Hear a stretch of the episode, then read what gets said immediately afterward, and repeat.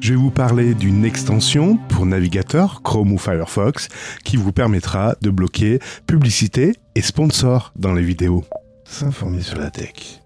Sponsor Block est le nom de l'extension pour navigateur qui permet aux utilisateurs tels que vous de bloquer les publicités et les sponsors lorsque vous regardez une vidéo sur des plateformes de streaming telles que YouTube.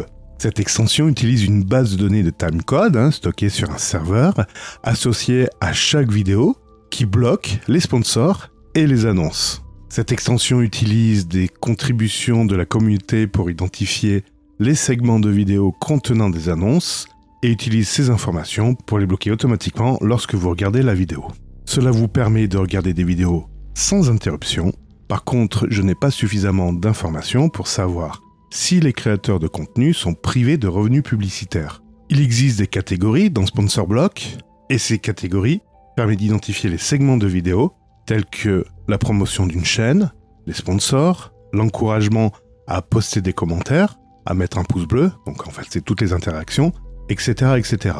Ces catégories sont créées pour vous permettre de mieux comprendre le type de contenu que vous pouvez vous attendre à voir bloqué lorsque vous utilisez cette extension mais cela permet également à toute la communauté de contribuer efficacement à la mise à jour de la base de données de timecode en signalant les segments de vidéos adéquats pour chaque catégorie. Mais revenons sur les catégories. Pour identifier et étiqueter les segments de vidéos, on retrouve la catégorie promotion d'une chaîne, sponsor, encouragement à poster des commentaires, mais également intro, conclusion, récap, musique hors sujet et bouche-trou.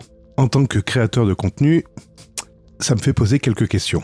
En tout cas, ces catégories utilisées par Sponsor Block peuvent évoluer au fil du temps et peuvent varier en fonction de la langue. En tout cas, la base de données, elle, est implémentée en utilisant un système de gestion de base de données appelé DBMS et elle permet de stocker et gérer les données. D'ailleurs, ça utilise des technologies de base de données relationnelles telles que PostgreSQL ou SQLite. Vous pouvez retrouver le projet Sponsor Block et Sponsor Block Server sur GitHub mais également évidemment dans les magasins d'extension des navigateurs Chrome et Firefox. L'extension Sponsor Block est intégrée systématiquement dans le programme FreeTube depuis la version 0.13 parue en juin 2021.